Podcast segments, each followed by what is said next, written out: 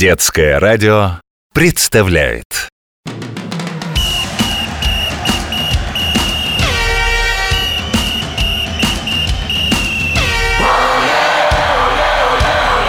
Спортивная программа. Хотите иметь острый глаз, ловкие руки и уверенность в себе? А как насчет спортивного азарта и соревновательного духа в любое время года? Тогда играйте в бильярд. Что, Максим, еще не вырос? Не можешь дотянуться кием до шара? Ну, это же не проблема. Отрабатывать удары можно и на детском бильярде. Там столы пониже, кий покороче, но остальное-то все по-взрослому. Опять же, когда подрастешь, сразу сможешь обыгрывать больших дяденек и тетенек. Техника обращения с кием от тебя уже никуда не денется. Физкульт, привет, мои юные болельщики. С вами Захар, спортивный комментатор детского радио. Есть такая присказка. Если кий вложить вам в руки, в миг избавитесь от скуки.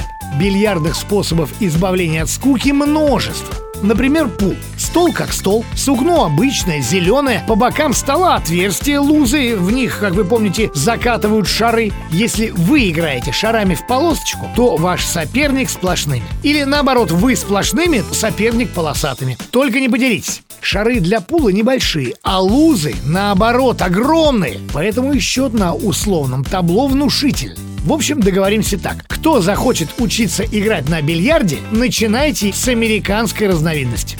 Другое дело снукер. Стол с большими лузами, шары красивые, разноцветные, но вот не задача. Уж больно они маленькие. Отсюда вытекает самая очевидная, но не самая главная сложность снукера. Кием по маленькому шару попасть довольно затруднительно. Но наловчиться можно. Вторая и главная сложность. Снукер – это игра-стратегия. Даже если ты научился лихо загонять шары в лузы, это совсем не значит, что ты станешь чемпионом по снукеру. Тут надо обдумывать все на несколько ходов вперед. Придумать задачу для соперника – раз. Решить задачу, которую соперник придумал для тебя – два. Ну и всякие прочие тонкости. Недаром спортсмены шутят, мол, снукер это вам не шахматы, тут думать надо. Что, Володя? Что означает слово снукер? О, дружище, тут целая история. Изобретатель этой игры, британский полковник, так называл игроков неумех.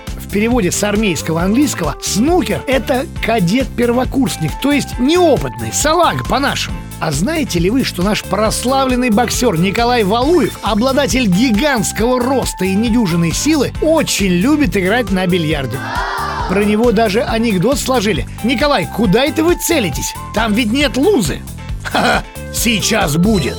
Со снукером закончили. Переходим к самому главному в России виду игры с шарами и кием – русскому бильярду, ну или пирамиде. Пожалуй, физически самый сложный вид бильярда. Шары большие и тяжелые, да и кий тоже по увесистей будет, чем в том же снукере. Что же до условного счета на табло, он никогда не бывает внушительным. Почему это спрашивает Марат? Да потому что для этих крупных шаров уготованы очень маленькие лузы. И даже если ты идеально попал кием по шару, далеко не факт, что он закатится прямиком в цель. Пирамид существует множество разновидностей. Соревнования у нас проводятся по четырем из них. Так, запоминайте. Свободная пирамида, динамическая, комбинированная, ну и классическая. И не только среди взрослых, но и среди детей. Намек мой поняли?